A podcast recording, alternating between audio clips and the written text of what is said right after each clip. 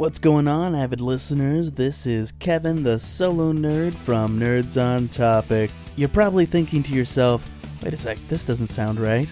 This isn't my podcast. Oh, but I assure you that it is. You are currently listening to Art and Jacob Do America. And just to confirm that, this is Rainbow Sasquatch chilling here drinking a beer with the fucking solo nerd. You know, dude, I really wish that you would uh, take a shower eventually. Like, I know you're going to go visit your cousin Skunk Ape, but that don't mean you need to come in here with that shit. Anyways, um, I just wanted to tell you guys about a brand new podcast network called Podbelly that is now the official, you know, network that this very podcast is on. You can go on over to podbelly.com, check out a bunch of awesome podcasts like my own, Nerds on Topic. You can also check out this wonderful pod brother of mine, Art and Jacob. You can find the Ectoplasm Show, Sofa King Podcast, Project Reclamation, and more, dude. It's some amazing shit. But uh yeah, anyways, this nerd's gonna let you guys get back to your thing. Nice talking with you. See you later. Have a possible 211 in progress at the Bank of America. The most televised bank robbery in the United States took place on February 28, 1997, in North Hollywood. I've been hit in the shoulder.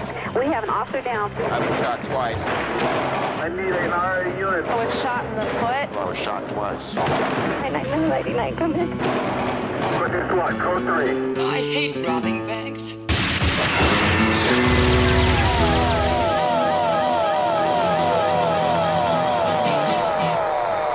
Hell yeah.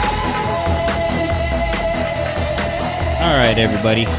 Welcome! Episode 14, 114, 114 of the Art and Jacob Do America experience. To my left, I have Why have. is it experience now? Why are we experiencing shit? I don't know. now? It just the first thing that came to my head. I wanted to fucking sexy it up for Oh. fucking today because it is a special episode. Because for the second week in a row, we welcome our guest from last week, Vincent Cruz. Vincent Cruz. So So, I'm, I'm cutting out the John this time. John, yeah. So, if you missed it on Facebook Live and YouTube Live, um, You missed a ton, man. It Yeah. was some, some life changing shit. Jacob made some weird German joke. And Yeah. you're never gonna hear it. It's Yeah. gone. Just check out the YouTube. Yeah, another reason to check. Or what is this? YouTube or Instagram? Facebook, and YouTube. And YouTube. Oh, you got to check out both. yeah. And so, Watch us. with that said, everybody.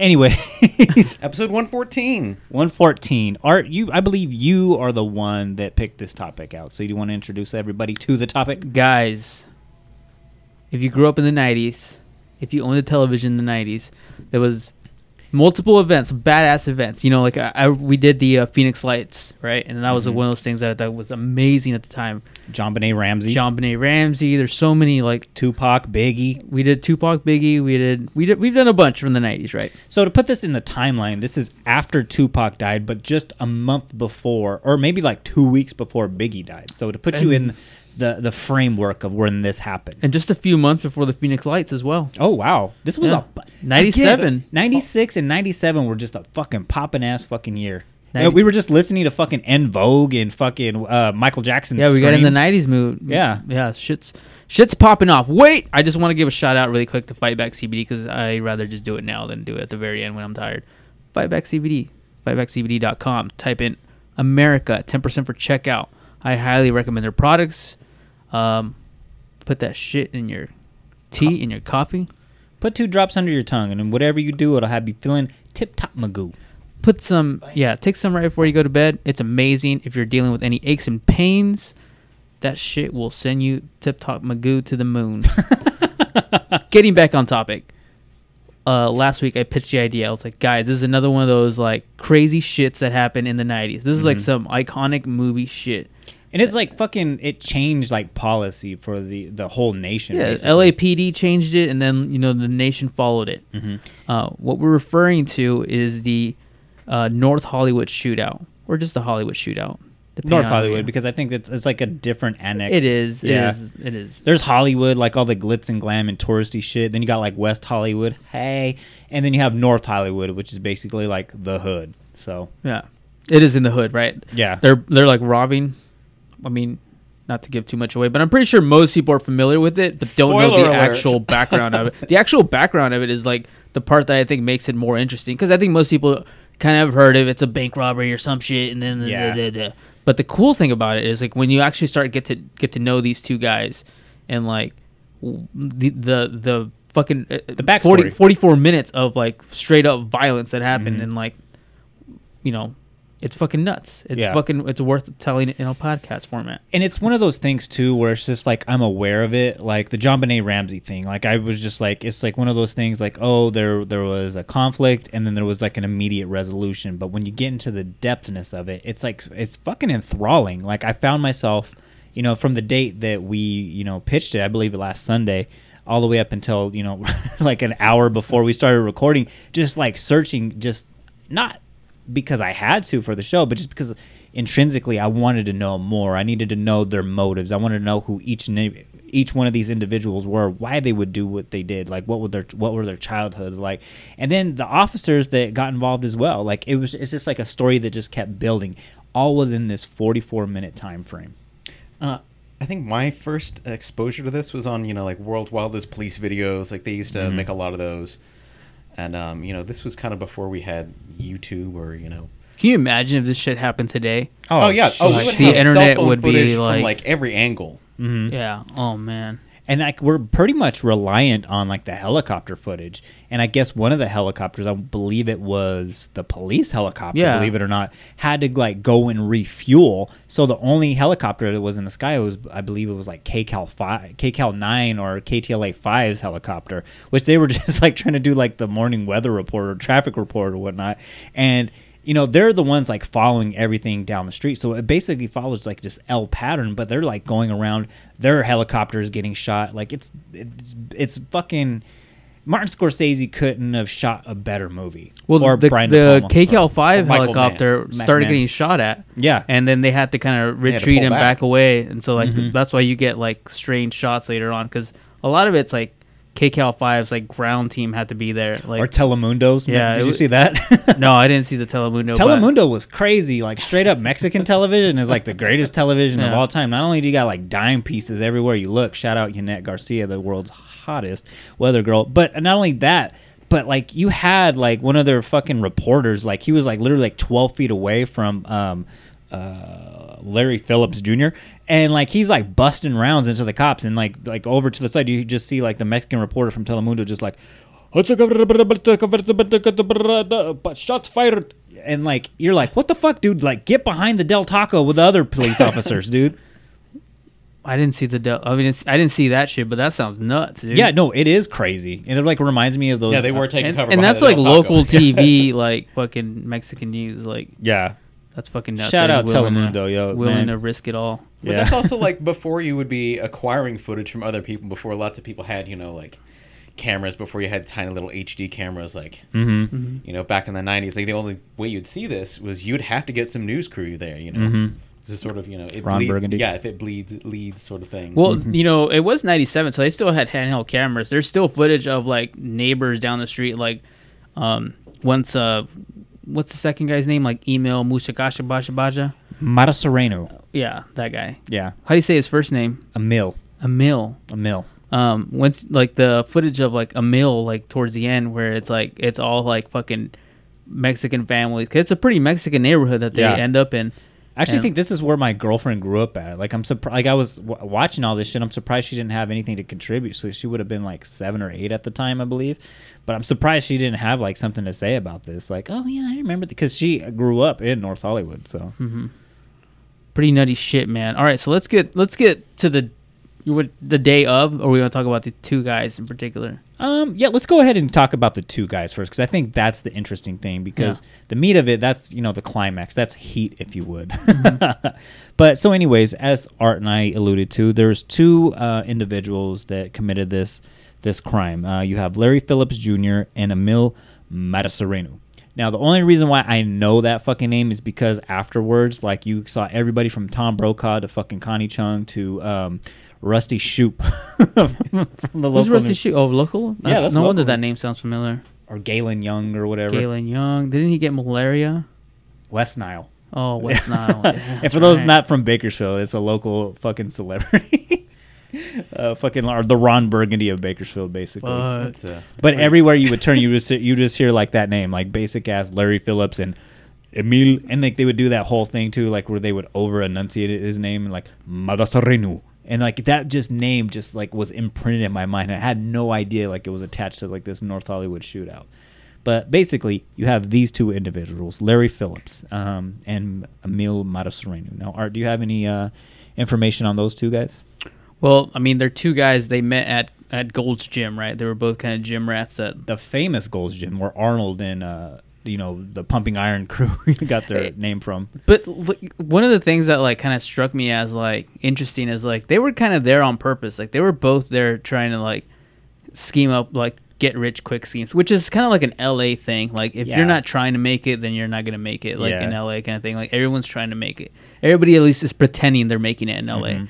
Like there's this very like like lie like what's, what's Fake that it till you make fake it. it till you make it. Yeah, Yep. that's exactly it. And I feel like that's a lot of what LA is, and a lot of people in LA they're they have like this very like phony mentality. Like it, it's it's a gym and it's a popular gym, and they kind of just want to be there and they want to be seen.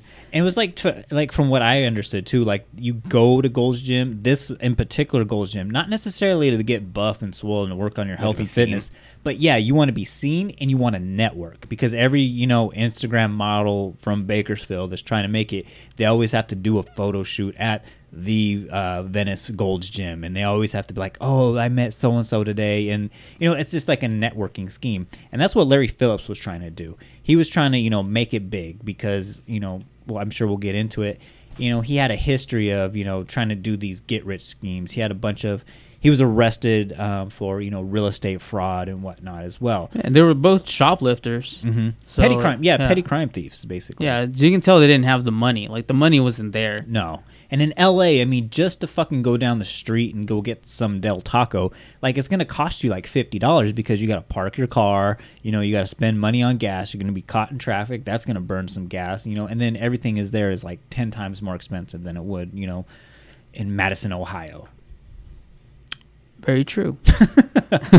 So, h- how do these guys get to the point where they can have an arsenal and some, you know, Well, body armor? They did rob other things. There's this, this wasn't their first fucking try at robbing a Mm-hmm. bank.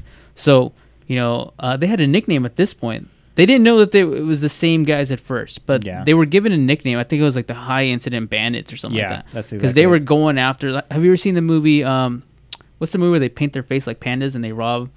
Um, It's dead presidents. Dead President. Oh, I love that movie. yeah, they were pulling some Dead President shit. Like they were robbing armored armored trucks.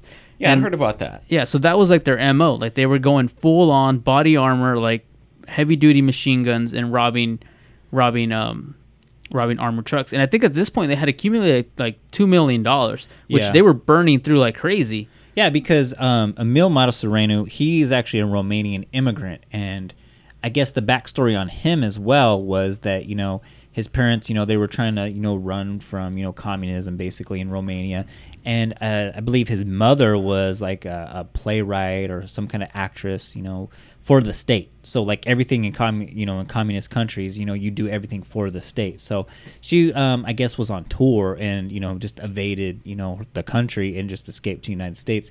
And so that family, you know, they, they they were like that typical like immigrant mentality family where it's just like they just worked hard and gave everything to the children that they didn't have. So in a nutshell emil matasoreno was this like spoiled rotten brat. Like you'd hear stories of him like getting the fanciest like you know street bike you know not knowing how to use it which would play into the story later. Um, and just like just try to overcompensate um, because i guess like he wasn't popular in school. So you, you we've seen these kids where it's just like they they try to ball out to impress people or to get friends basically. To make up for their own personal deficiencies. correct. And then larry as well he grew up in los angeles and i guess his dad was kind of a dirtbag and he was kind of a petty uh, crime individual as well and he kind of ingrained into his son. Now this is like you know the media's biography on him he kind of ingrained into his son that you know the police are bad they're evil folks and you know he had like this mistrust of uh, you know the lapd basically. But at to be fair, at the same time though, we're talking about this is like the same time frame that you have the L.A. riots, you have Rodney King. I was gonna say yeah, this is post Rodney King, so this is Yeah, so it's just like not wrong. yeah, at the same time, it's just like you you hear all these stories from like NWA, you know, Ice T, um, you know, early gangster rap about how the LAPD is just fucking corrupt, like going back even to the '60s, you know, like where they were just straight up racist. Uh, yeah, just letting those Zoot Suit riots go on, just going out and even helping those people, like it was crazy. Yeah. Yeah. So in a in a in a nutshell, I mean, I mean, I know his name's Larry Phillips. I don't think he was um, necessarily a, like straight up white dude. You look at him, and he just looks either Middle Eastern or Mexican. So anybody that looks like that to me is like going to be targeted. Like even here in Bakersfield, you know, you're gonna like he just has like that look that just like you're gonna get harassed, especially by the LAPD. You're gonna get the secondary inspection. Yeah, but in this time, this time they would be warranted because, they, like Art alluded to, like they were going, you know, even all the way to Littleton, Colorado, you know, where um, Columbine happened, and they were robbing banks out there. And I think by the time you know they got everything together, they had a mass. I think it was like between two million and three million dollars. Larry Phillips. Uh, it's weird you say that because I think he looks kind of like a soccer mom. Really? Yeah, I don't think he looks. You talk about Yeah, that's that guy. no, no. Phillips is this guy right here. No, it's it's the other way around, man. no. Mata Sereno's this guy, the the lighter skinned guy. No, the funny thing about that is it's this guy right here because this guy had trouble communicating with the uh, bank itself. Well, because when they take off uh, Mata mask, like he looked like a white guy. No, no, this guy right here, this guy had very poor English. Hold on. Uh, when he does the bank robbery, let's let's look it up. Yeah, Larry Phillips is the the Mexican looking one, and then um, Mata looks very Caucasoidish. Are you sure? According to the movie, the the short, the short hair, dark haired guy, that's the guy that had like the trouble communicating. But then again, that's the movie. And then the other guy's like Wait, we're blonde basing this on the, the made for TV movie. yeah. Did you watch the movie? Huh? No, I just. oh, okay. That's what I was basing it off of, and the picture. But Anyways, if Eric's out there listening, please correct us or Alex, fact check us. But anyways, um, either way, um, you know, at this, this is to answer your question. You know, they they had amassed, you know, a lot of money from you know bank robberies, and it, and at this time as well in LA, there like it, it was like almost weekly banks were getting robbed. Now this is before like the internet and you know high speed internet with you know ring you know cameras and you know high tech you know security. Like everything was pretty much basic. So the criminals had out advanced you know technology at this time. And i guess um, how you know phillips and Mata sereno would do it is that they would you know they would scope out a bank and find out the, the drop off schedule for you know the, the huge deposits Yeah, I'd rather they Yeah. case this place. yeah, they cased every place. Yeah. And um, Phillips was a humongous gun nut, um, which will probably play into the end of this podcast where we start to talk about um, gun control. But um, he was one of those stereotypical people as well that was just passionate about guns. Like he was a straight up, like super Second Amendment Amendment er, and it just he was locked and loaded. You know, like he was guarding Fort Knox already. You know, he was one of those individuals. So, um, what he did with the money is, you know, he reinvested it into their crime syndicate and buying, you know, things like, you know, Gotta make money. gotta spend money to make money. exactly, you know, like these variant AK-47s and whatnot. what? I don't. Oh, I thought you were gonna say something. I thought you were gonna say something. No, I was just. ladies and gentlemen, ladies and gentlemen, the beauty of a live podcast. Oh, you just looked at me like you're about to make a point, but uh, yeah, I mean, they uh, they modified these these fucking um, Yeah, 'cause there was- Kevlar there was suits. semi-autos, right? Yeah. The, the rifles too. Yeah. So Mhm. yeah, so they made these. So a lot of these guns they purchased legally. Uh, that's a key point as well. So these guns weren't exactly illegal. Now they're fucking. There's no real use for them in California other than fucking robbing a bank. But they purchased each one of these guns legally, but modified them illegally to make to take them from semi-automatic to fully automatic. But also at this time, the uh, the federal assault weapons ban was in effect. I, It, w- it went into effect in '94. oh really? Yeah, Okay.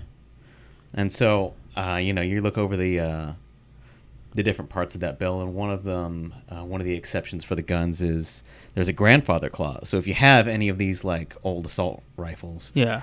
you know, most of them are civilian models, but whatever, they are grandfathered in. So if you had anything like an AR-15 or you know these Norincos. I think that Yeah. these guys had the Chinese versions. Yeah, you could keep those as long as you had them before the uh, the ban went into effect. Mm, okay. Well, the funny thing about this, like, they shouldn't even have these guns. From a previous case, that's right. Yeah. from a previous case where they were arrested, they were forced to sell these guns. It was they were they were let they let them keep the guns to sell the guns so they can Yeah. pay for the crimes. So what Art's talking about is is after one of their bank robberies, um, they got pulled over for speeding. Okay, this I don't know. You just got done fucking robbing a bank in Colorado, and you're speeding. And I, I mean, I can understand if you got pulled over in Colorado for speeding because you're trying to get away from the police. But they had just got done robbing uh, a bank in Colorado. They're already back, I believe, in Burbank. It was, and they get pulled over sp- for speeding, and they find a mass of guns, a mass of armor, which would play into later, and you know all sorts of just things that you know you're not going to like bring with you just to like go down the street to go to Del Taco. Uh, no, they, they they got arrested and um, tried and put into prison for 100 days for conspiracy to commit a crime because they Mhm. couldn't really pin them down for you know uh, you know bank robbery. There's no proof of it, but they had all of this stuff. You know, um, circumstantial what else evidence. Do you have? Yeah, what else do you have this for? Yeah, circumstantial evidence to convict them for you know conspiracy to commit robbery, and you know a lot of their um, you know the explosives and whatnot got confiscated, but I guess they filed a motion where they would get their guns back with the provision that they would sell them later. hmm That is correct. Mm-hmm. Art. oh, so, so what? They got them back, and then le- oh, they got stolen. Yeah, that's true too. I mean, yeah, I mean that's that's one of the the wacky things about that. That's one of those ways, you know, that legal guns become illegal guns. It got stolen. Yeah. Somehow. Yeah. I just left it in my car, and you know, I I went inside, and I came back out, and they were gone. And so that famous mugshot, I mean, the one that me and Art are debating over, who's Mata Sereno, who's Phillips, or whatever, that's from that case right there. So when you ever, whenever you Google, you know, Larry Phillips and Emil Mata Sereno, like you see the the famous mugshot or whatever, that is from I believe that '93 incident as well. So Yeah, I'm not sure, but that probably makes sense because that's when they were Mhm. arrested last. And yeah, Yeah, because spoiler alert, uh, yeah, they didn't make it through the, the shootout. no. Um, so I guess like at that time too, they start you know they they start reinvesting into their crime syndicate, and as you know Vincent alluded to earlier, you know that's when they started purchasing like all this Kevlar armor. Now Larry Phillips, he was described as the Type A personality of you know this outfit. He you know full on just like was spend hours just sewing this Kevlar together. You know he had everything like down to his wrist all the way up to his neck just covered. Now when you get like a Kevlar vest, it's basically it's just gonna you know cover your vitals and that's pretty much it it's gonna look like you know a mid '90s sweater vest like Carlton would wear or whatnot. But for him, like he full on just had a fucking straight up like Kevlar bodysuit. yeah, he'd modified it, so it was covering everything, covering Mhm. his legs, his arms. I didn't know if it was covering this part of his arms. I read it was just like his forearms. I think it covered the entire part of his Mhm. arms. He had the most coverage of Yeah, the two. It looked like what like the first thing that popped into my mind. Remember uh, the movie A Christmas Story where they keep uh, uh, adding layers of clothes to the little brother Yeah. and they send him outside and he can barely walk. That's kind of like what Larry Phillips looked like because he covered himself from basically from his neck all the way down to his wrist to his ankles because he was the one like that was on foot later on and like nothing was getting him. And then Mata Sereno, he was more or less the the lackey. He like it was always described that you know he like sloppily put together like a Kevlar outfit, and with a groin protector. yeah, Yeah, he, he had some protection, but he didn't protect the back of his legs. No. He didn't protect his butt, and he didn't protect his. Wait, no. I think he Larry protect- didn't protect his feet. Yeah. Yeah. And um, I guess, but the one thing that Mata Sereno had that Larry didn't have was that he inserted like you know metal plates over his vitals. So that's what would play into him surviving a little bit longer than Larry as well. So, um, th- so from '93 basically till '97, they're they're gearing up to make this big heist, and they're they're hitting uh, basically every bank is a Bank of America, so they know the drop off schedule. They know you know you know what the procedures are and whatnot. But at the same time, in LA, like I was alluding to, a lot of banks were just like just weekly, just getting hit up, just weekly, just just week after week, just getting hit up by bank robbers. And you see like a lot of famous movies. In particular, one movie that's going to play a big part into this is the movie Heat. Um, wh- who you said the director was? Michael Mann. Now that movie is fucking awesome. Not only because you got fucking Robert De Niro, Al Pacino, Val Kilmer, fucking um, Angelina Jolie's dad, fucking dime piece. Uh, what's her name? Um, Natalie Portman. Natalie Portman, and dime piece Ashley Judd. But you also Uh, got Charlize Theron. Oh, that's right. Yeah, don't forget about Charlize Theron. fucking. You got Henry Rollins, but you also have You got fucking- Danny Trejo. Yeah, Art's uncle Danny Trejo. That's a crazy cast.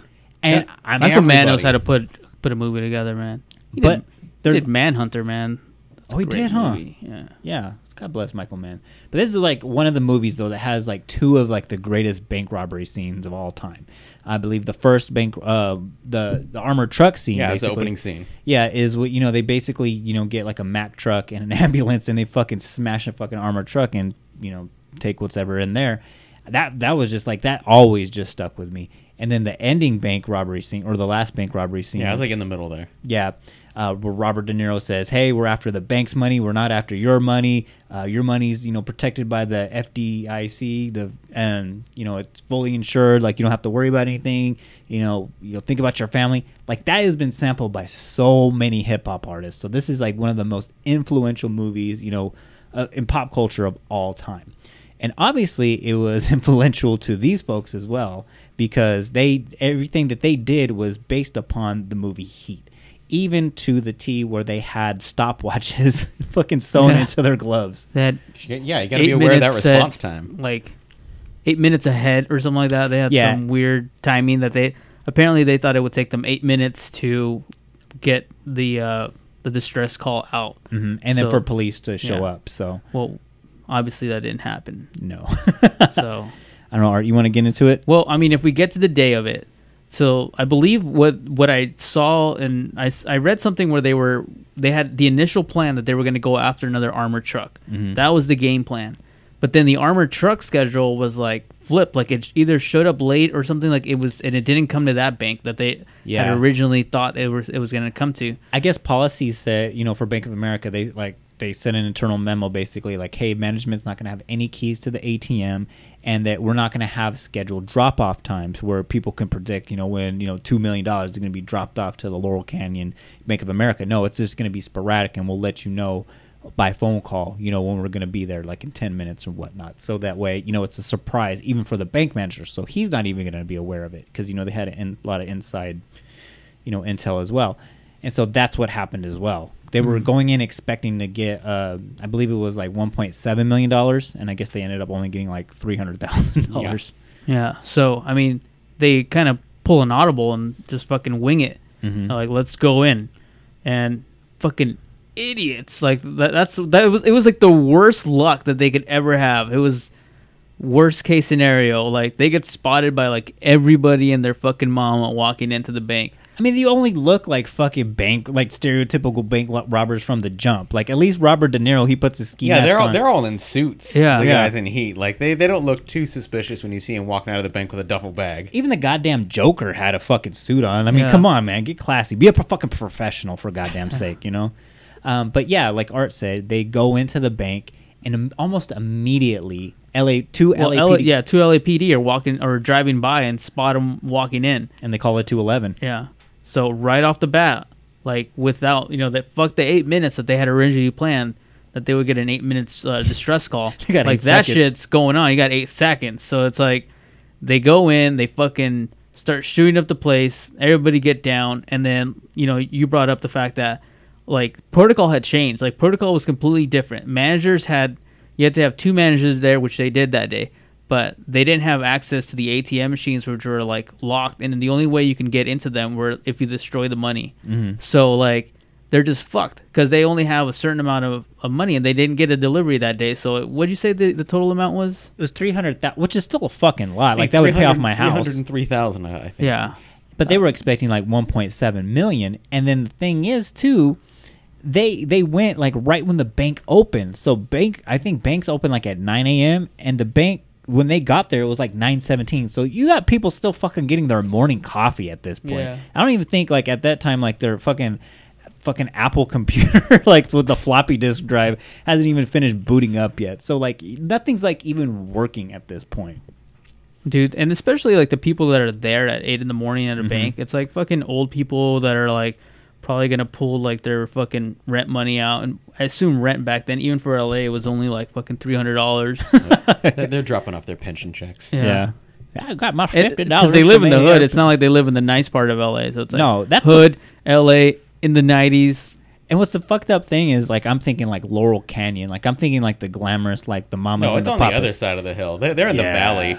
yeah, I was thinking Laurel Canyon, like like fucking nice ass, like Westside. Like yeah, you you allude to it. it's like in the fucking hood. Like you got fucking like fucking Danny Trejo's family Yeah. like down there and yeah, shit. I, I used to live in uh, North Hollywood, and yeah, you drive around, it, you couldn't tell like if you were in Bakersfield or or, or what. Like, That's it's like- just flat. Like all the big buildings, they're all on the other side of the hill. What's that part of like n- South Chester?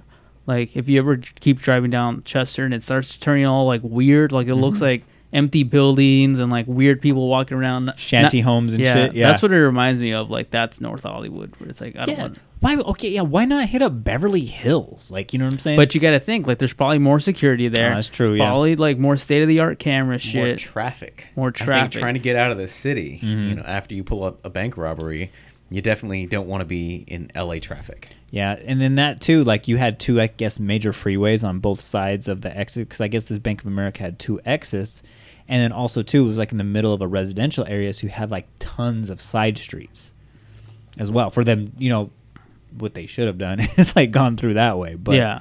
but um, yeah. Um, so they go in. It's nine seventeen.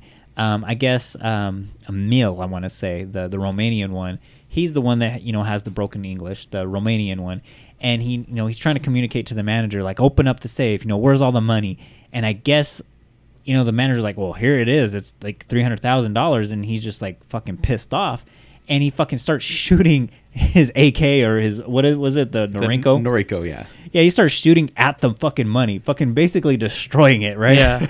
and then fucking, I guess like they he demands to get into the ATM, and the manager's like, "Hey, motherfucker, I can't even get into the ATM." so they fucking take all the money, and I guess there's die packs in there as well. And at that time, you know, when they start, you know, to get all the money together and run out, that's when you know LAPD they had every entrance, you know, every street entrance blocked off from the general public and them as well. Yeah, that sh- that response time was crazy fast, and Mhm. you got to give them uh, credit for that. But like, th- like the fucking like from this point on, like this is like LAPD had like the upper hand, Mhm. For- but from this point on, it like everything got like fucked because this is the, this is the part that really makes the story like really interesting. Yeah, it made my heart beat just like listening to the stories of this. Well, this, this just didn't turn into a bank, um, you know, just a, you know, like, what, what are the, uh, where, where they, they didn't take over the bank and just hold everybody hostage. Like, you'd think that's what would happen. You'd have a standoff. Mhm. Yeah. No, that didn't happen. So like it only took it only took them a certain amount of minutes to the point they realized like fuck we're surrounded, Mhm. and I don't know which one it was. I think it was Larry Mhm. that just like flips out and like starts shooting out the door to like to the was. police like, and like at that point like they knew like this is not your typical like two armed bandits with like a fucking Yeah. six shooter type of shit you know shotgun yeah. or whatever. And one thing too that I thought was interesting is that before they actually entered into the the bank, is that both of them took like a prescription drug. I think it was like phenobarbital or some shit like that. Yeah, it was like some muscle relaxer to like help them like stay calm. And it was the same shit that the um West uh, not Westboro Baptist Church. what was the church that fucking ate the applesauce and um we did the fucking episode on them um Heaven's, Heaven's Gate. Gate? Heaven's Gate. Yeah, Heaven's Gate. It was the same drug that the Heaven's Gate used to fucking knock themselves out as well. So it's just like why would you that like I wouldn't even take a Benadryl like if I was going to do something like that. Like why would you Hey, take I a- want to calm my nerves, man. I, I get that. But I want to have like well, apparently one of them took it every every bank robbery. Oh, really? And like the other one was just trying to calm the other one down when it was just like, "Are we fucking doing it?" And then they they do it. But yeah, Okay. But one of them was on it on every bank robbery because he had the nerves. And I was thinking to myself as well, like, okay, there are a bunch of, you know, gym rats or whatever. Like, there's always two people at the gym. Like, there's dudes there that are just fucking trying to be seen and, like, pick up the fucking gym rat girls or whatever with the fucking asses that look like donkeys. And then there's, like, the fucking assholes like them that roid rage out and do stupid shit like this as well. They look like the individuals that would be taking, like, the Anavar and the Dianabol and whatnot. And they're just, like, roid rage over their bean burrito having onions in it and whatnot. So, what I'm thinking is, is they were also probably on some kind of steroid or some kind of fucking testosterone booster as well. Oh, I bet. I bet they were, man. Because you hear the stories of inside the bank where I it's mean, just who gets pissed off and shoots the money? It's not the money's fault. Yeah, that, that's if that ain't the fucking ultimate fucking roid rage story, I don't know what is. I didn't see anything about that, but yeah, I bet. I bet they were on steroids. and that would probably explain like me myself. I know you can't tell, but I don't do steroids. Okay, guys, but like myself, like I do not do that. So like for me to take like a muscle relaxer, like I'd be practically dead. Like even if I took half of one, but to counteract the effects of the you know the steroids that are pumping through their veins, they that probably like neutralized them at some point as well. So that probably explains You that gotta as round, well. up- round off those edges. Yeah, exactly. Takes the edge off. Very true. yeah. Um. So yeah, I mean, at this point, they're like in a full on shootout with the LAPD, and it's like, it's fu- it's fucking going down. I, I is this? Let me see. Well, this time too, like okay, yeah, the LAPD's got him surrounded. Um, Larry, he's shooting fucking rounds off. He, I think they said it was spray and pray because I guess he wasn't really very accurate with the guns. He doesn't need to be. He's got an automatic with you know these big giant you know. barrels on him. Yeah. Yeah. I guess they put those barrels like a regular clip. I guess like you see like an AK like on you know Call of Duty or whatnot. It just looks like a banana basically, but they have like these barrels that just These have drums. It's like Yeah. a hundred rounds each. It's a fucking 1920s mobster looking gun. Yeah. Yeah. And you know he's just spraying and just fucking shooting everything. The Del Taco across the street and fucking. I don't even think Starbucks was there or not, but like there was like pictures of like ice cream shops with like just The dentist. yeah The the key dentist shop. A Del Taco. Uh, that's all I can remember. Yeah, and I believe like a little kid, like he was like one of the pictures, like he was holding up his shirt. I guess like um, some of his rounds like pierced like the dresser because these were armor piercing rounds as well. They weren't just regular. Yeah, it was going through the cop car. Like the cop car was not much of a shield. Like it was Mhm. that shit was ripping through the car. and um, the cops like you know they were shooting at him obviously, and they were finding out like holy shit like because at that point you know the rules of engagement have been enacted. You know the cops have every right to fucking shoot these motherfuckers. They're shooting them in the chest. They're shooting them in you know the vital organs, and it's just bouncing off of them with no fucking reaction. And the cops are just thinking to themselves. You hear the stories like on you know all these like documentaries like okay, this is this is where I die now because all the cops have at this point now too are like I guess 38 specials and And little nine millimeters. Yeah, nine millimeters, which and like some shotguns, but all those things they don't work at range. and they don't work on these Kevlar vests, which was explained to me that they were like five times stronger than steel. Oh, I, I didn't. I'm looking at you. Well, you looked over here and then you looked at me. Well, you Um, haven't said anything in a while. Where you got to keep this thing moving? Um, yeah, I mean, Hot it's potato. stronger than steel. Yeah. Um, but they weren't fully covered. There were Mm-hmm. there were definitely some some weak spots in Mm-hmm. in their in their whole armor. So like, at this point, they're like at the full on shootout. They both come out, um, and they're both just full on like standing there, like without any cover, just shooting at the cops. Like cops are backing up because literally like everyone's getting hit. There's Mm-hmm. just blood everywhere at this point. And I believe um, six uh, pedestrians and I believe 11 um, police officers ended up getting injured. Um, I'll bring it up here in a second. But um, one thing, too, that was interesting is that, you know, they had a fucking plan for this because um, Larry, he was walking. Um, and shooting at the cops, and it's at this time Emil Matasareanu. He jumped in. I believe it was like a um, a Chevy um, Malibu or something. It was some janky ass fucking like. Well, they had their car there with them, which, by the way, they had brought like a jar of of Explosive. gasoline, Yeah. to like burn the car, which was you know from their original plan. They were like gonna run away, burn the car, and disappear into the desert. like the opening of Heat. Yeah. yeah. so like you know, obviously that plan didn't work. So like, um, was it um, Emil? Like Emil's in the car. Yeah, and he's driving, and he's basically shielding um, Larry while Larry and that what is it explained to me is like this is a military tactic. Like this They're is walking alongside the car. yeah. So it's just like okay, you got fucking Matasareanu driving, shielding him basically, and shooting out the window with his gun because I believe he was shooting out the um, windshield, and then Larry is just like spraying and praying basically at this time. Yeah, it, it's kind of a hit or miss tactic. Like at this point, so this is the part where I kind of think that fucking um, Larry was fucking suicidal as hell because you know one thing that we didn't talk about is like Larry at this point isn't talking to his family, had cut off his family prior to this, to this whole bank robbery. Mhm. So I think you know he went in full on suicidal. Probably didn't tell Emil this that you know I'm gonna fucking die, like during this whole thing. Like I'm I'm ready to die. Yeah. And I think you know at one point when they're taking off, like fucking Emil's like, all right, let's get in the car, let's go. And then um, Larry doesn't want to Yeah. get in the car. Like I Larry saw keeps that. walking, and so like that's one of those big things that like you know at this point they split, they go their separate ways. Like fucking um, uh, Larry's going still ballistic on the cops, you know, like. And I think at this point, this is like right when this happens. This is when SWAT shows up, Mhm. and SWAT was like full on not ready for this shit. Yeah, that Yeah, was they were in the crazy. middle of exercises, Yeah, they were going through exercises. SWAT is stuck in traffic at this point because the freeways are all blocked off by LAPD. So they kind of have to like take not only dirt roads to the- get there. The freeway was fucking blocked because it's LA traffic, like at rush hour, you know. So Yeah, it's nine in the morning. Yeah, it's like everyone's trying to get to work and shit. So it's like they were stuck. And if you see footage of SWAT, like they're in fucking straight up like Magic Johnson gym shorts, Yeah. and fucking like Asics fucking running shoes and shit. yeah, and at this point, like you know, SWAT at this point had shot Emil. Uh, Emil had like one gunshot wound In the to- butt. in the butt, and the thigh, or something like that. And so, Yeah. like at this point, it, his better option was to be in the car, Yeah. anyways.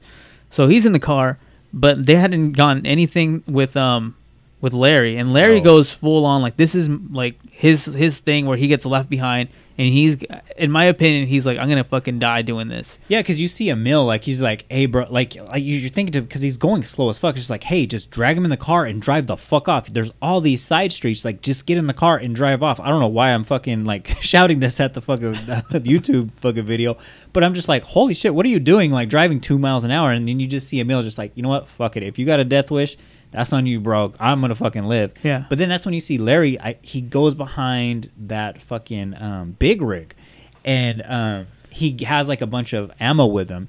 And he get this is when the the Well, helicopter loses him, and he re from the video the documentary I saw is he takes out the the drum. He finishes out one of the drums because he's shooting the fuck out of um, a parking lot across from the the big rig, and then he loads another hundred clip um, drum to his. Uh, it's a it's AK variant. What is it called again, Vincent? Noriko. A Norinco, made in China. Made in China, yeah. Isn't that also a razor blade? The Norenko. That's a Norelco. Norelco, that's Yeah, right. The best a man can get. Um, so this was interesting as well. Like when I was diving down these like side rabbit holes, uh, they were explaining how this gun works, this AK variant works. Now the bullet would discharge out, the bullet casing would discharge out of the side of the AK-47. Um, but I guess after a while, because you know he's sh- just shooting just indiscriminate rounds, the gun's heating up, the metal is starting to change. It's a fucking Chinese model, so it's not the fucking most high tech, best quality model Yeah, either. it's not the Afghani model. No, it's not the fucking um, Bin Laden model at Yeah. all. Um, so you know the that the- golden one. yeah. Hell yeah. so it's not the best model to begin with as well. So the gun's heating up, the metal's warping, and the bullet gets lodged. Now the documentary was saying that hey, all he would have to do is just just flick the bullet out manually with his thumb. But at that same moment, by the grace of God or whatever divine intervention, They shoot the gun. they shoot his thumb, Right. which is one of the only things that um, was not covered by the Kevlar. And a credit to whatever police officer did this because the police officer is standing maybe 200 yards away, two football fields away, with a fucking 9 millimeter gun, which Vincent, you said was not accurate from a long distance at all, but gets him on one of the only points that would be effective at this point where he would be able to flick out the bullet bullet casing to make his gun work again. So he drops the AK, he pulls out the nine his um Well, at this point, they had already like gone into a some firearm store and like took their better weapons. oh yeah. So like Yeah, they, they weren't some rifles, using right. yeah they weren't using their nine millimeters For Larry though, point. yeah, Larry they did have the nine millimeter because Matasareanu is the one that succumbed to the police officer's gun that they got from the gun Mhm. shop. But they shoot basically shoot off his thumb. He's got his um, Beretta out, and he's you know trying to handgun shoot them as well, but it's not working from 200 yards. So he just And decides he doesn't have a thumb. It's kind of hard to get a grip on a gun Yeah. when you don't have a thumb. So at this point, like Art said, you know, his death wish has basically come to fruition, and he basically, you just see him, you know, stick the barrel under his chin, blow himself away, and at the exact same time, This is so crazy because at the exact same time that he pulls the trigger on himself, an officer shoots him right in the shoulder and it severs his spine. Yeah. And he's dead immediately. It's pretty nuts, man. Like, but I think he full on just wanted to kill himself. Like, Oh, I, yeah. I think he was just he was gonna kill himself. Like, He was gonna go out Scarface yeah, style. he, just- he, it was full on Scarface style, man. And like, you know, at this point, fucking, what's his name? Email, Emil. Emil Emil is like on his fucking own, man. Mhm. And he's just like driving fucking, Like, okay, so he's driving like 25 miles an hour up. which uh, I don't get why he's going so slow. Exactly. And I guess, like, in my mind, I was like, well, maybe they shot out all of his tires. But it wasn't until later on that they shoot out all of his tires. Mhm. And, like, when he's, like, halfway up the street. So he's still going only 20 miles an hour. And I'm like, what the fuck is this guy's problem? And he's not going down, you know, the side streets, which you would be able to get away or lose, you know, the police at least. Um, and he's just going down Laurel Canyon High or uh, Street or whatever, right into fucking you know the police barricades basically. And I'm like, what the fuck are you thinking? And then all of a sudden, you know, his car, you know, for whatever reason, stops working. He jumps out and he tries to um, uh, commandeer a Jeep. Um, what is it? Jeep Renegade was that? Yeah, I believe it's a Jeep Renegade. It's basically the Jeep truck. yeah, it's like an old one. Yeah. Yeah, they're ugly as fuck. They came out with a new one recently, and I because I got the new fucking Wrangler or whatever. So basically, it's just a Wrangler with a fucking bed. That shit is ugly as fuck. Anyways, I digress on that. But he tries. Very convenient for throwing your shit in the back quick. yeah, but anyways, yeah, you could just throw your shit in there.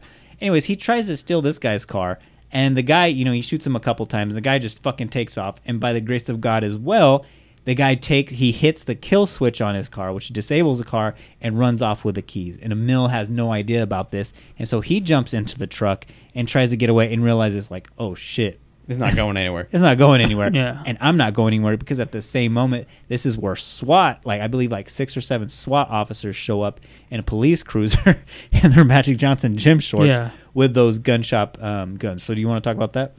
Sure. I mean, they just full on just go into a shooting spree at this point Mhm. with him. And like he's still alive. Like he could have been saved at this point, right? So like he he's just kind of bleeding out and like the reason he didn't get any medical attention cuz he was like at this point they were using like the more like uh badass guns that they got from that gun Mhm. shop. So they weren't using their 9 Basically millimeters. like AR-15. So real quick to back up on that, uh, they only they're waiting for SWAT to come, the the regular you know street officers, and they see basically a gun shop and they're like, hey. The gun shop doesn't open until 10, but they're still working. They're like, hey, let us commandeer some fucking weapons so we can combat this shit. Like, there's no way our fucking little fucking handguns are going to be able to pierce this shit.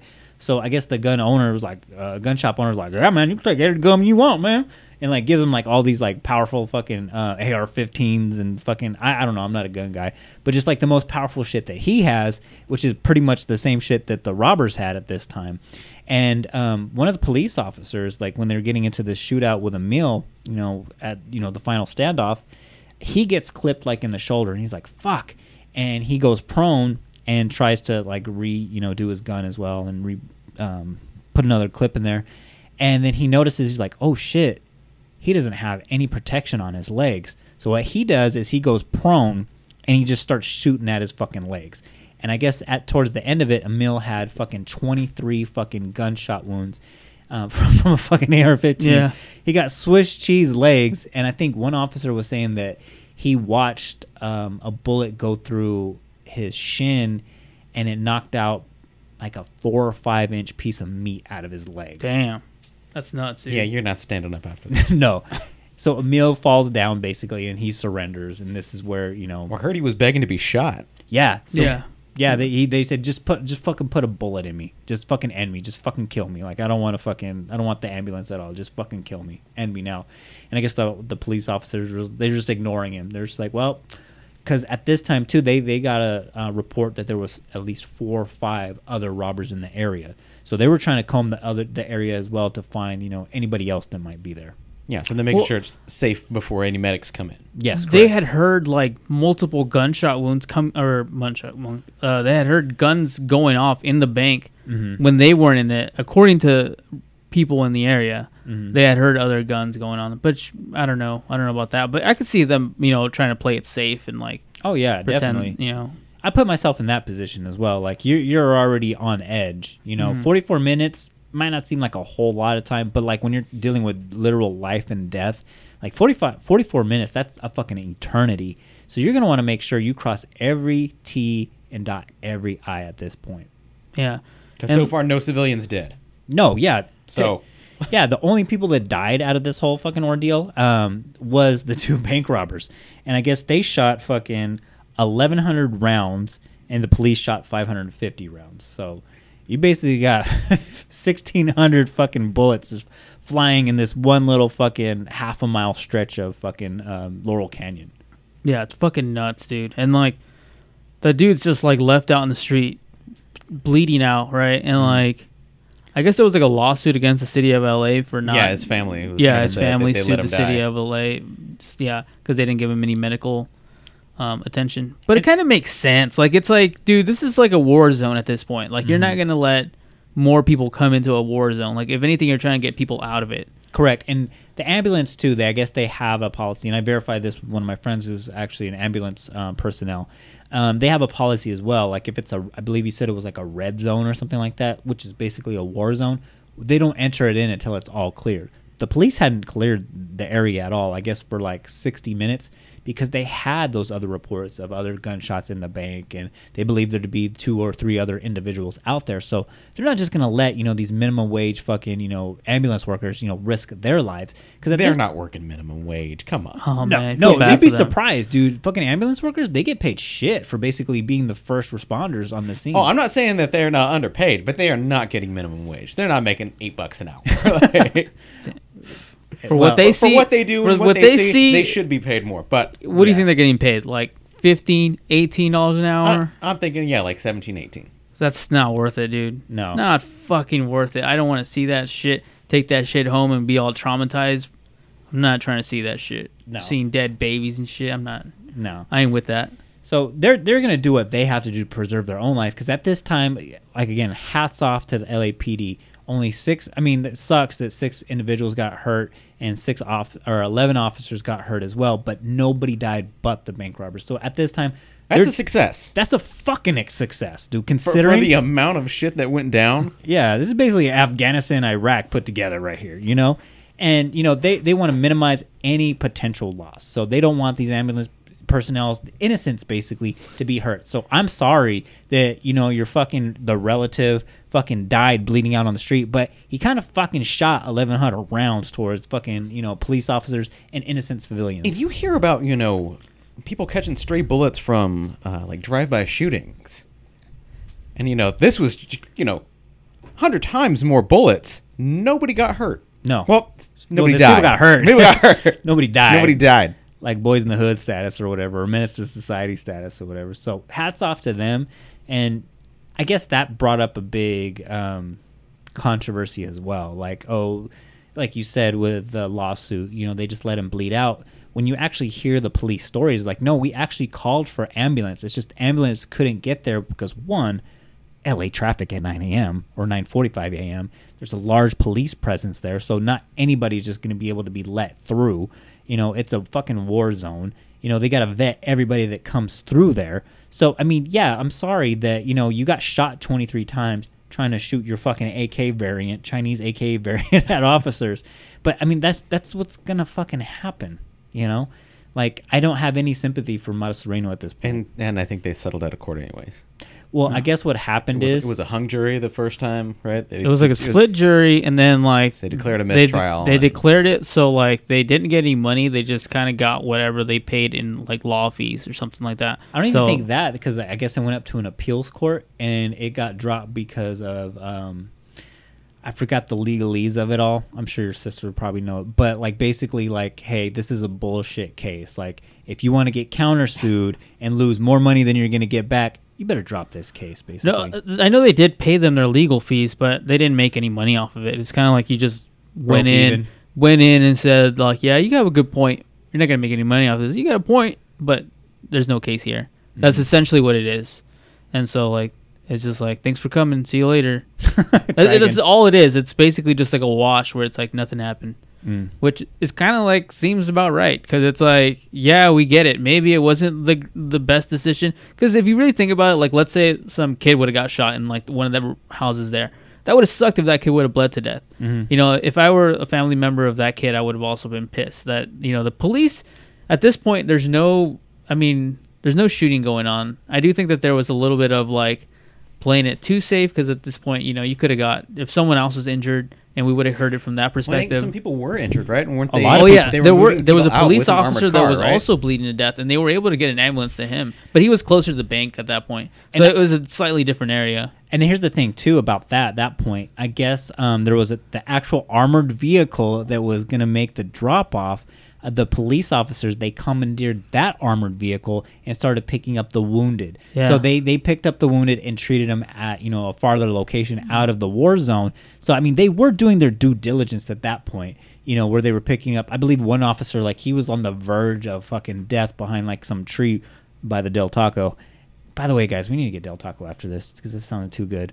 But, but yeah, they, they they got the actual armored vehicle that was going to bring the 1.7 million dollars. Supposedly. Yeah, supposedly.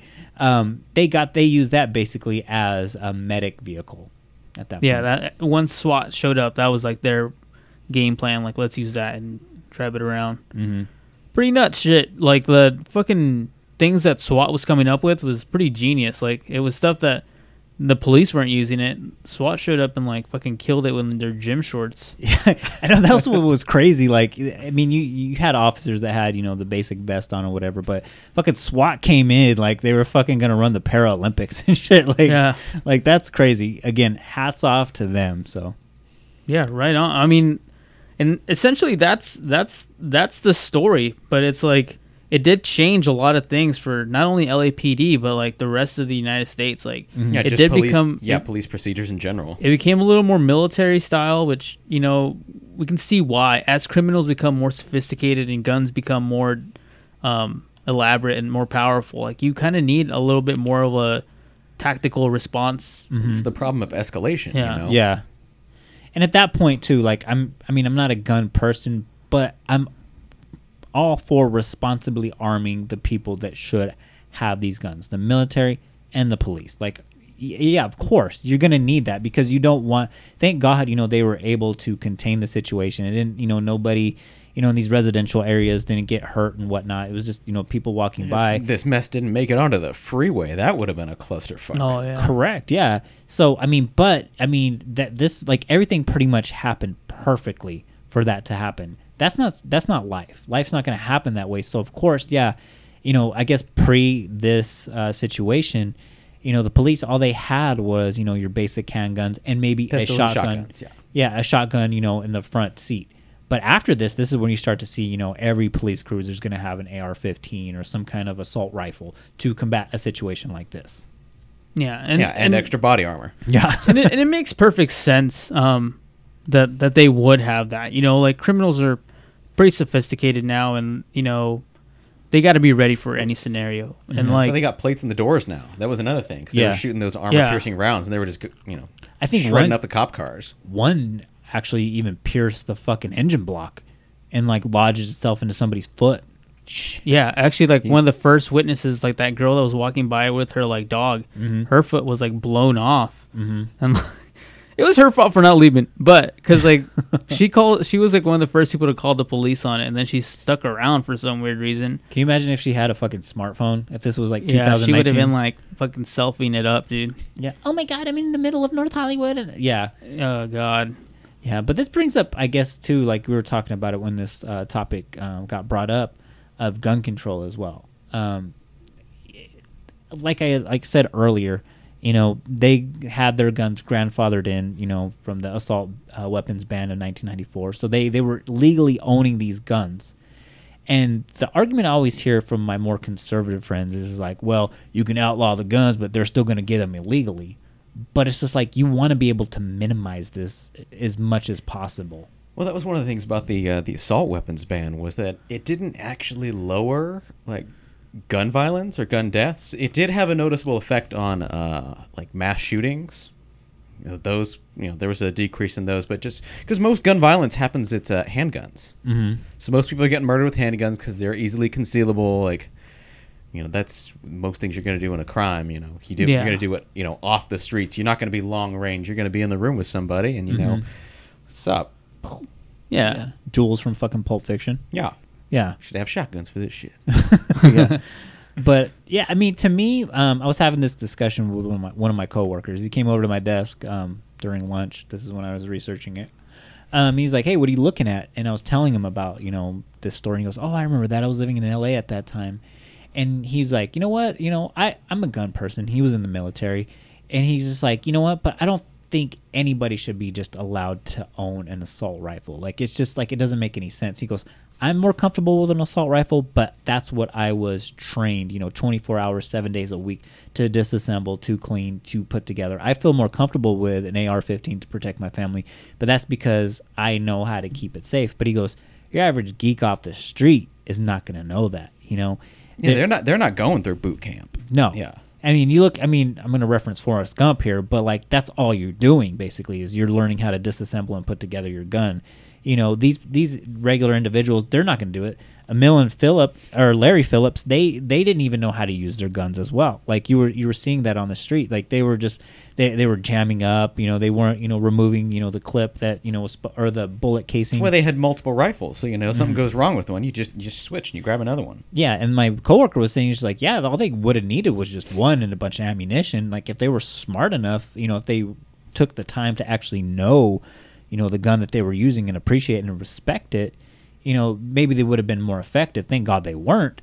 But it played into, you know, that narrative. Like people just want the biggest, baddest gun. It's not I hear that argument all the time. Well, I want a gun, you know, to protect my family, or if something pops off, you know, I, I want to make sure that I'm safe. And you, you you, got you, but most people you know they're just going to get these huge guns these ar-15s and these assault rifles just because that's the biggest baddest gun Well, because it, it looks cool. Yeah, and if you've ever cool. fired one, it it's badass. Yeah. Like, I, I've gone out to the fields with you know some friends, and you know we were busting soda cans. It's a fun time. I'm not gonna say that it's not fun. I totally get it. Just like getting behind the wheel of you know a sports car. It's like, yeah, you get an F1 racer and you get to haul ass. Like, yeah, it's fun. I'm not gonna do that every day. no and to me like i have a fucking rocket ship fucking in my garage right now and if you know if you had like cars like that that were fucking killing people right and left or being used to to as as weapons or something like that. Like if you had a similar situation because in america right now we have a situation where it's just like it seems like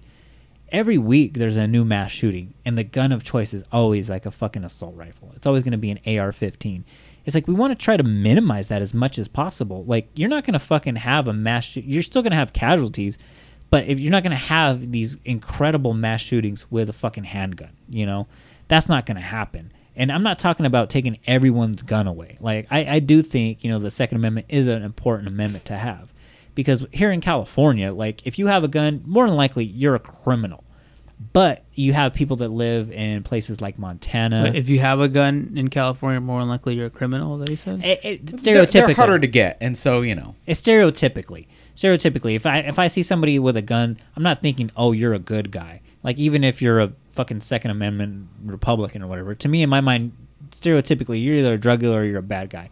But if you're in montana or something like that where keith lives at and you have a gun it's more or less for protection you know whether it be from wildlife or from you know a home invader or whatever. Because if you le- live out in the boon sticks and you know it takes already lap it takes bpd an hour or so to get to you It here takes my neighbor like 20 minutes to get to me. you know, you're living out in the boon boondocks. yeah the police aren't going to respond quick enough so yeah it makes sense for you to have a gun so in my mind yeah t- to be fair like yeah it's important to have some kind of arms but are do you re- are you really going to need a fucking assault rifle Well, I think that's an important point when we go to the the Second Amendment because nowhere does it say guns.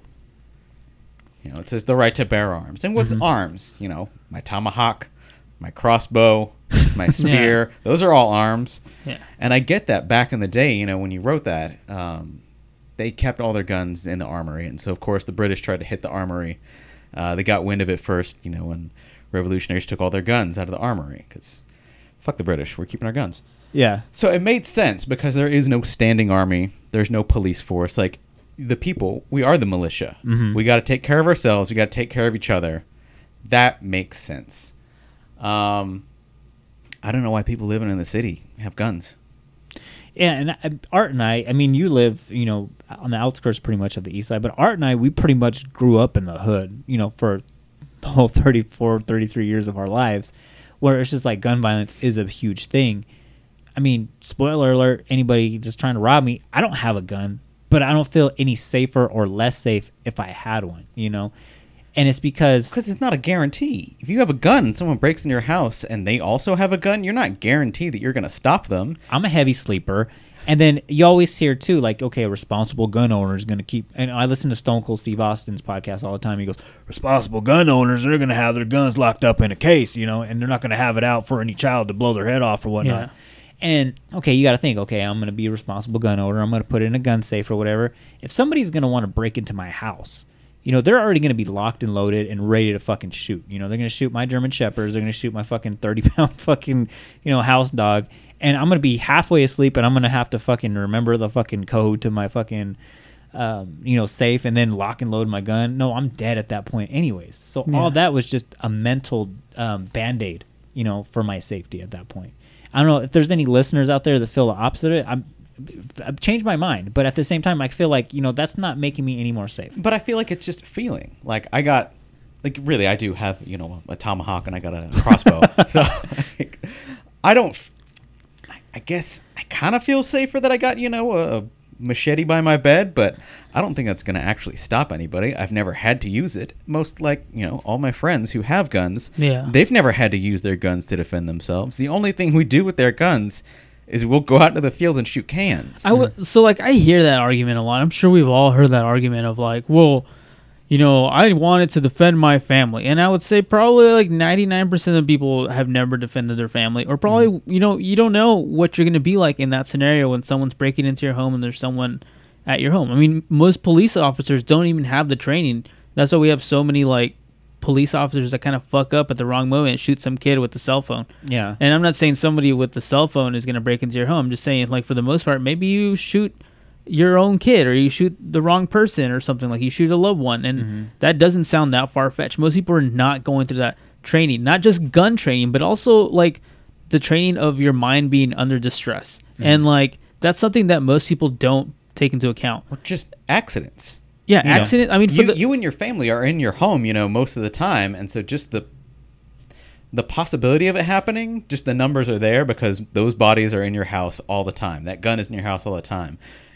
There's hardly ever a robber in your house. Like, there, there's always like these arguments I hear that are just kind of like, you know, I like my uh, carry and conceal with me and all these things. And, you know, we see mass shootings and like, is there a mass? I'm sure there might be one mass shooting out there that was been prevented by somebody that had a, Mhm. a carry on. You know, but we just saw like in one El of the most Republican states in El Paso's, you know, you're telling me nobody there had a gun? That kid just went in there and like unloaded. Also, too, the Las Vegas shooting. I mean, granted, he was shooting people from his hotel room, but every Uber that I jumped in in Las Vegas the last time I was there, literally like a week before that shooting, like every Uber driver would not hesitate to tell you, like, "Hey, I have a gun right here. Like, But- don't try anything." But see, the funny thing is like, what? Don't try anything at this point. And it's like, what are you You're- gonna do once I blow your brains out? When are you gonna pull your gun out? When Yeah. your head hits the floor, or when you bleed out? When's Mm-hmm. when's your move? Because at this point, you're already dead.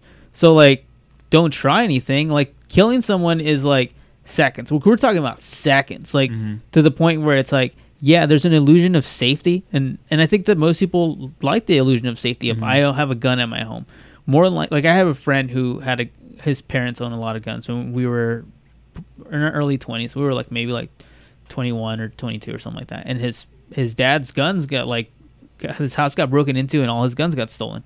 And like you know there's you know but like at one point th- they make you feel safer? Like one they took a bunch of shit and they took your guns. Like like safes are not that difficult to, to break into you know like mm-hmm. I, I hate to break it to most people but you know safes are not perfect and so like I I do think that there is a little bit of a, an illusion of safety that I come, agree. come with guns. And I'm not saying that all guns are bad, but I'm just saying for the most part, like you think of how many like accidents happen with kids shooting each other, or like somebody that's going through depression. It's so much easier to just kill yourself with a gun because it's things like depression and things like that. They're such like momentary feelings. You know, like Mm-hmm. what you feel at that moment, you probably won't feel the next morning or whatever. You know, or a few hours from then.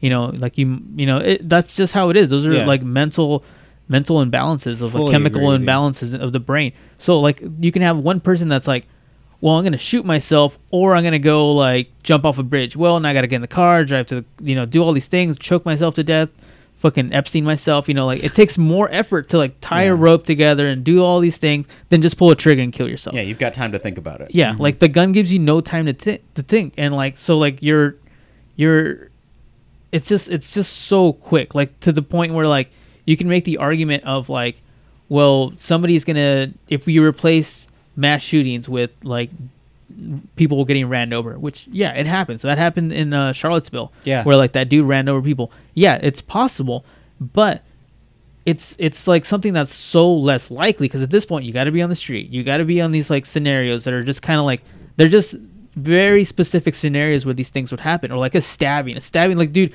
i'd rather take on a dude with a knife than a dude with a gun because i can outrun a knife but i can't outrun a bullet Yeah. and it's like come on like even if you don't even if you choose not to fight like then it's like even if i choose to fight i'll grab this fucking thing you have on your desk and like now we're now it's like fucking i'm gonna try to like knock sense into mm-hmm. you like kind of thing you know? And it's like it creates a more even plane and like the gun argument which i still get and i still kind of support you know guns for the for the most part and yeah, like for the record, I think yeah, nobody's trying to take anybody's like your basic guns away. I'm for me, my personal stuff. I'm trying. I'm talking about like military style guns. Like, there's no need for any regular ass fucking civilian.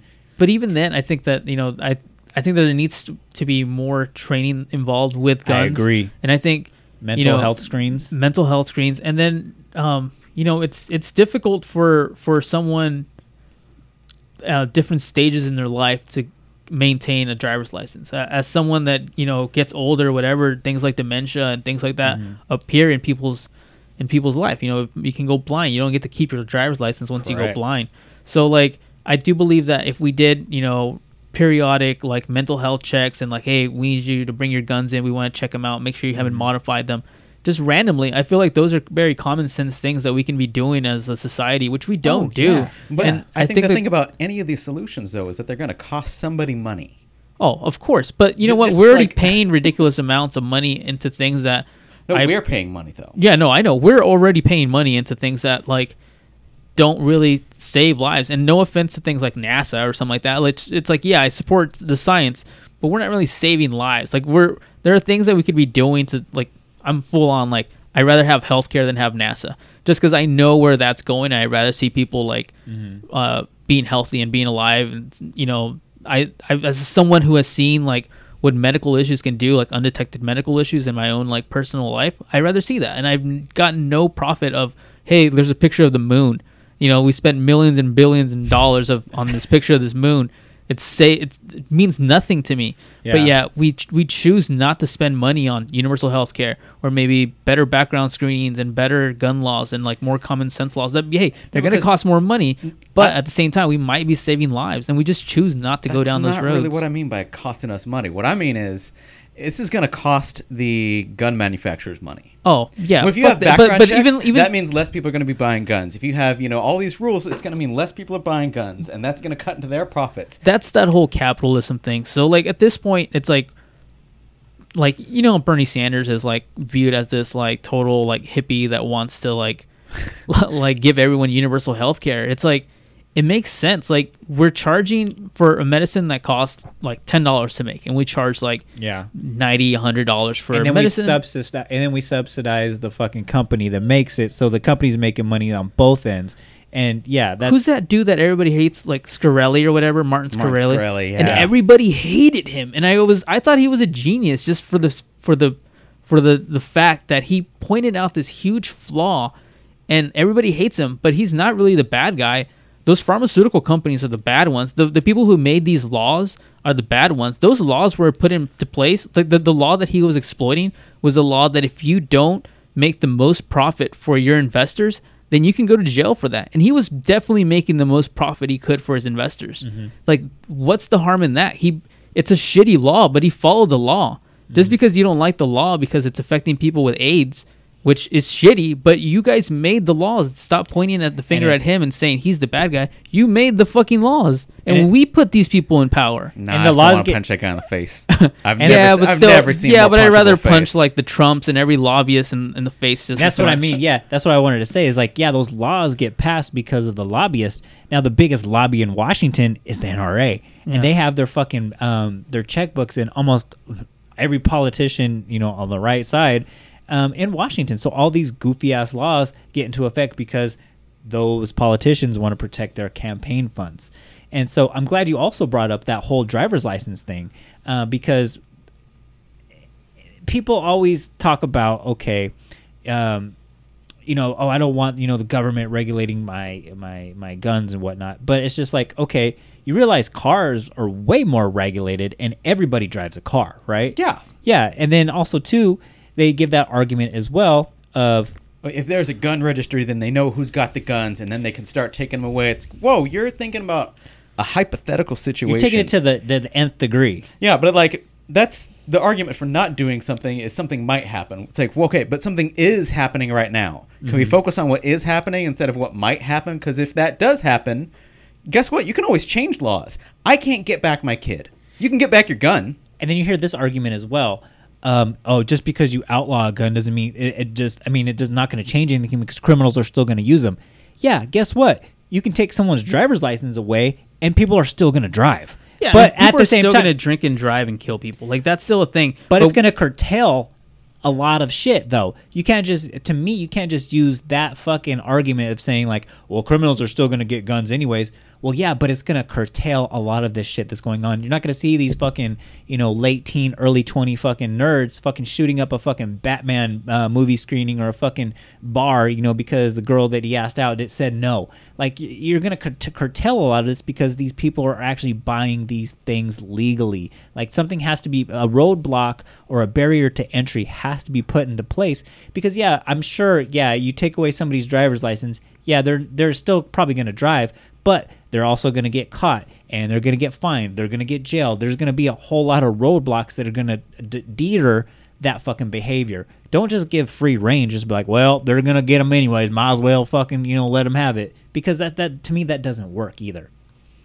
I agree. Yeah, I mean, it, I think that we need to have some type of roadblock. It just can't be a straight line from point A to point B. You got your gun now, you keep it forever. Mhm. And even the whole like getting grandfathered in, it's like, well, I mean, I don't know if that still applies because Yeah. it's like, does it still apply? Well, so, but I I've mean, heard- I feel like I've heard from all the technology will get are- better. Like those guns are probably like pretty outdated at this point. They're like some fucking Mhm. Russian. Yeah, well, they're saying you know if uh, if the government was gonna update handguns or just all guns and say that you know we've got to if you're registered for this gun, we're gonna put your you know thumbprint on it, you know fingerprints on it, so this gun is coded for you. Only you can use this. So now it can't get stolen from you. You know, no one can take your gun off of you. That's something that's been proposed in the past, right? Yeah. Fingerprint technology to like actually shoot the gun. Yeah, but again, people are worried about what might happen. Like, oh, well, does that mean like the government can, you know, remotely turn my gun off? You know, what what happens if I really need to shoot someone and I'm not holding my gun right and like it doesn't read my fingerprints? Like, again, they're thinking about all the bad things that might happen, ignoring the bad thing that is happening. And to me, it's like um, we could stop all drunk driving if you put ignition interlocks systems in everyone's car. It's basically I had this when I, I after I got my DUI, but you got this little thing hooked up to your car, and you know you got to blow into it, and then your car starts, and then you lizzie know- lohan also has that as well yeah. So your car cannot start if you got alcohol in your system. It's like okay, perfect, no more drunk drivers. You could do that. It would cost somebody money, mm-hmm. so no one wants to do it. But even no car even company then, wants to take like that step. you you always have to like think outside the box. I mean, we have all these like DUI checkpoints. We have all these things like we spend a lot of money on. Yeah, well, and but we- it's the, in the thing that's hope of making saved- money, though. Yeah, but the thing that's like prevented the most drinking and driving has been like the invention of Uber and Lyft. Mhm. Just be it was it was thinking outside the box. Like all of a sudden, it's so much easier. It's easier to order a Lyft than it is to order a pizza. And like when you're drunk, all you want is like I just want to get home, or I just want to get laid. I just met possible. I just met some lady at the bar. Let's get this shit going. And like that's that's the beauty of things like Uber. And ninety percent of those people, I guarantee, you, are either leaving a party or leaving a bar, and you know that was it. And like now they're just trying to get home. And Uber has made that possible. Like the, they've saved more people than any DUI checkpoint ever has. So Yeah, I really want to see the number of uh, DUIs, you know, since the inception of Uber and, and all Mhm. the ride sharing Yeah. apps. well, I think this has been a pretty good show. Hell yeah, it was. I mean, we got the heart racing with the fucking bank robbery story, and then we fucking got the blood boiling with some fucking political debate. And I'm sure we'll get a lot of fucking feedback on this. So, um, yeah, if you have anything, you know, on the opposite side of it, I'm open to hearing that argument as well. I'm I'm open to being wrong. I reserve the right to be wrong. But at the same time, I, I I've heard all these arguments and just something just that internal fucking voice just speaks to me and just like no we got to do something But my inner, you know, conspiracy theorist is just screaming like, "Well, you want more guns in more people's hands because that makes the world more dangerous." You know, illegal guns aren't just, you know, there's there's no hoods manufacturing their own guns. Gangsters aren't, you know, making their own shit. Mhm. Legal guns become illegal guns. So the more legal guns there are out there, the more illegal crime there's going to be eventually at some point. So if there's more chaos and there's more people scared, what's the solution to that? We've got to get a gun. Well, why? Well, because everyone has a gun. To me it's like that cig- those cigarette uh, ads from like the 60s and shit. Like most uh, this is the the marlboro brand is the most selected brand between all physicians or whatever. Like it, like that philip morris bullshit. Like to me like that's that, that argument is something that the nra invented and fucking indoctrinated their folks with so to me it's just like that it's just Yeah. like philip morris like in the 60s saying like thing that stops a bad guy with a gun is a good guy with a gun. that's a I, good I, John and that's Wayne. the other thing. I hate when people. I know you, you said it earlier, but I was, it always bothers me when people say like "good guy, bad guy" mentality. It's like most people are just people, and everyone's flawed. It's like Mm-hmm. the the thin line between good guy and bad guy. I mean, there's even police officers that I would say like they're shitty people. Oh, and I there's agree. police officers I think are great people. I agree. But. I think we're all just human flawed, and it's just like I don't know what qualifies someone being a good guy and a bad guy. I think that that'll even go from day to day. I think there's good guys that all of a sudden come home and catch their wife cheating, and all of a sudden it's like, fuck, fuck, I got a gun, fuck you, and kill them both. You Mm-hmm. know, and that was a really good guy. But in the in the heat of the moment, that turned into guy. a bad guy. So what is a good guy and what is a bad guy? It's just we're humans. We have emotions. We're tempered at times, Mm-hmm. and sometimes we're calm and we're chill, and we can have like rational political debates and not get all heated and jump over a table. But there's moments where like that shit happens, and like Yeah. there are things that strike us and trigger us, and like all of a sudden it's like you mess with the wrong dude's lady, and now you're in a real fight, and that dude had a gun, and now you're dead. And like that shit happens. That's real life. It's like we're not just drones that are good guy, bad guy, good drone, bad drone that Yeah. will never change. black and white. Yeah, Yeah, there's gray like- area. Yeah. Yeah. I agree. I agree, and, uh, and that's just me being stereotypical. Yeah, no, I, I- I mean, I get it. I just wanted to point that out because I hear that a lot in that argument of like, well, the only thing that's the, I think you just said that Yeah. the who stops a bad guy with the gun, a good guy with the gun. It's But like the thing yeah, is, how do I know who's a bad guy with a gun? Because I see some like you know. we saw that too with like the Rain City superhero movement. It was just like the reason why they had to dress up like superheroes so that way when they see two dudes going at it, they don't arrest both dudes. They know that okay, Phoenix Jones, he's a good guy because you can see his fucking wackadoo costume and he's a quote unquote good guy, you know, trying to you know enact the good Samaritan law.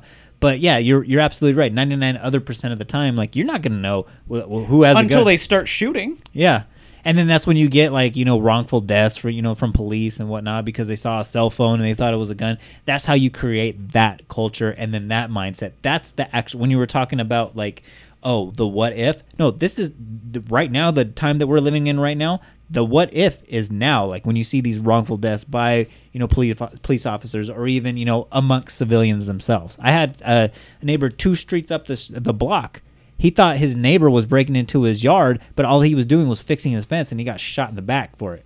So I mean, you you get these scenarios to, eh, because of the the lobbyists in Washington implementing this indoctrination. I agree. I but mean, anyways, I want to end this episode on a good note.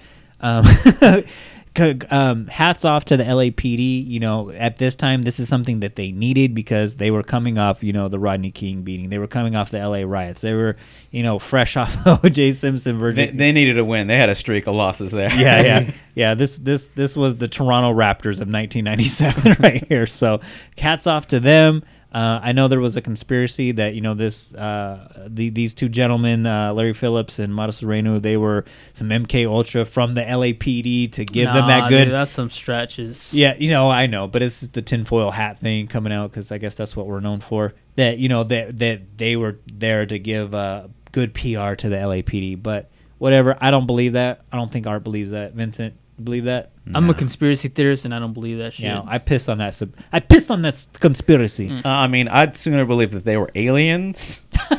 they were reptilians. They were gay frogs.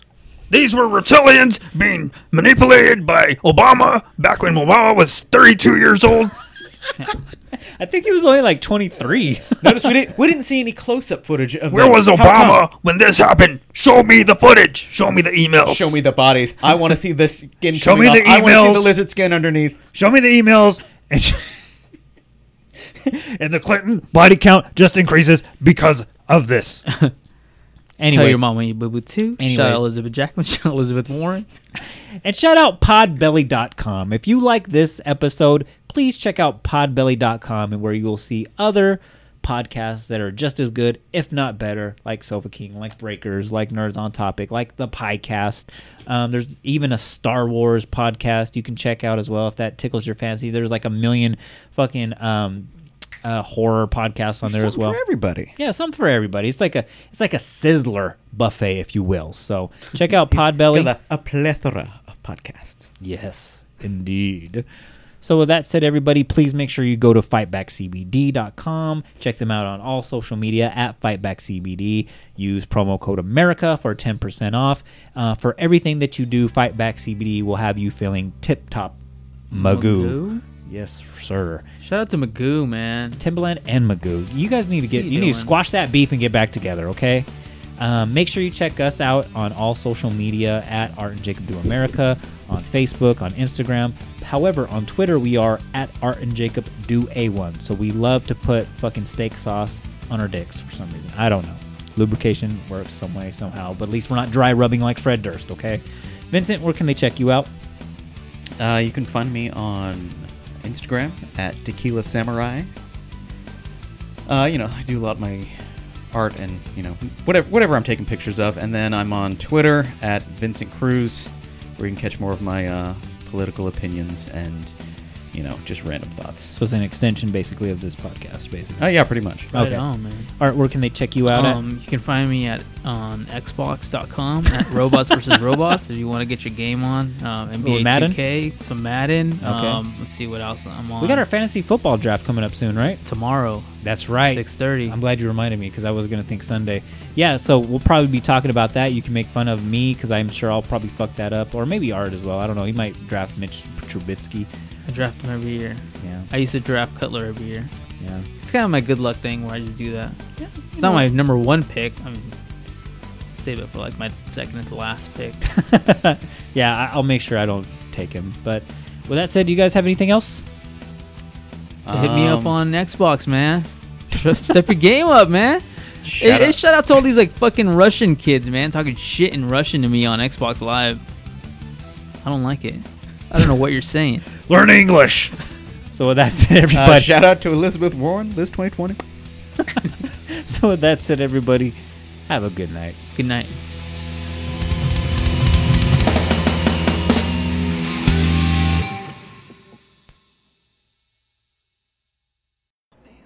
I just. Why'd I get mixed up with that bitch? Because she got a great ass. And you got your head all the way up it. Jesus. When I think of asses, woman's ass, something comes out of me.